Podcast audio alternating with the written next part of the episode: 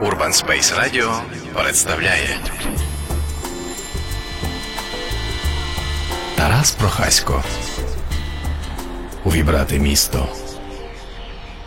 Цикл радіоісторій.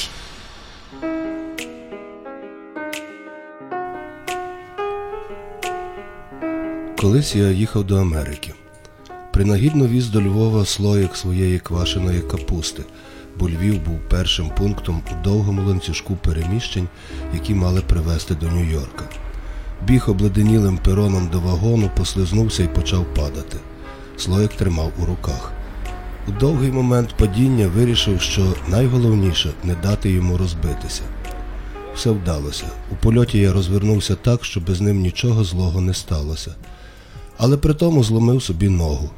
Зі Львова, де я віддав капусту і загіпсував ногу, мусив вертатися додому. Америка відклалася, а я здобув неймовірний досвід. Коли почав виходити на двір, то проходив відрізок, який завжди займав 2-3 хвилини, за півгодини і більше. Ще ніколи я не мав такої можливості настільки довго і ретельно бачити фрагменти міста, якими ходив перед тим тисячі разів.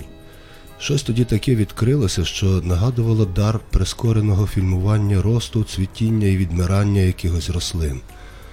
Кожна зміна змінного у алгебрі найзвичайніших речей провадить до зовсім іншого результату. Тепер я кожного дня кілька годин ходжу містом, хочеться сказати, їжджу з дитячим візочком. Завдяки такому способі переміщення відкрилося дуже багато незнаних речей. Наприклад, знаю тепер усі ямки і тріщини на хідниках, особливості з'їзду і виїзду на кількох сотнях переходів.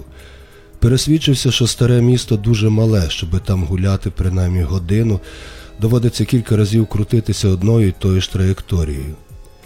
Зрозумів, що більшість крамниць у місті облаштовано у колишніх житлових приміщеннях, тому до переважної більшості крамниць треба заходити по сходах. Вивчив усі місця, де машини припарковані впродовж дня так, що їх буває важко обійти. Але найважливішим відкриттям стало те, наскільки місто, навіть у тих місцях, які вважаються затишними, шумне і голосне. Гамір складається з безлічі звуків, про джерела яких людина без візочка навіть не здатна собі подумати. А вже дуже дивним є те, що гомін людських голосів займає у цій какофонії одне з перших місць. Люди у місті переважно говорять несподівано голосно. Це обертається проблемою для того, хто має спати у візочку, але розгортає неймовірно мерехтливу картину великого малого світу перед тим, хто з візочком йде, хто його везе, тобто з ним їде. Якби в мене були виходи на аналітиків хоч якоїсь із спецслужб світу, я наважився би запропонувати використовувати візочок з якоюсь справжньою дитиною в оперативній роботі, яка, як відомо, насправді є найуспішнішим способом забезпечення їхньої діяльності. Бо візочок у руках справляє на різні типи людей, хоч і протилежний, але однаково сильний ефект стосовно говоріння. Одних він приваблює як певне опертя, як виразна пляма, що вирізняється на тлі людського потоку. Біля нього хочеться хоча б на трошки зупинитися і поговорити трохи більше, ніж при звичайному перетинанні у місті, щось запитати, щось зауважити, щось розповісти. А інші, навпаки, сприймають візочок і того, хто з ним їде, як якийсь неживий артефакт у полі периферійного зору. Такі не перестають говорити щось своє, часто зовсім не призначене для сторонніх вух, чи комусь наживо, чи по телефону.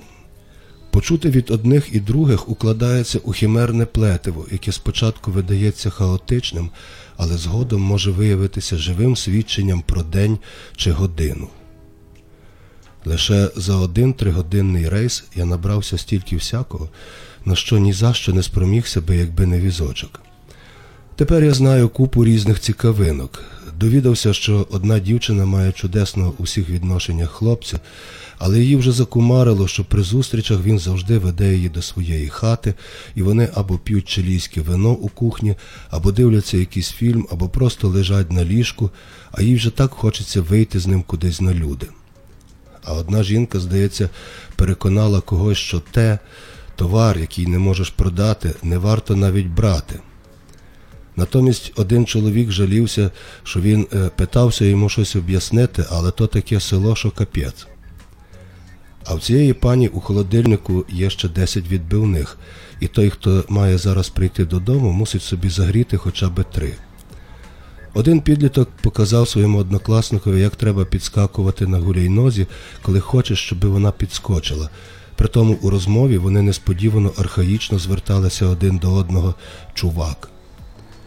Було ще про радість побачити у Гуглі, як виглядає тепер з космосу військова частина у Монголії, в якій служив на початку 80-х, про те, що скоро буде така спека, що ми будемо жалем згадувати цю прохолодну цьогорічну весну, про акацієві бочки з хересом, в які вітер з моря надуває необхідну мікрофлору, про те, що одному двірникові все ж таки потрібно наполягти, щоб його назад поставили на Тарнавського про те, що щось не держава, а дурдом.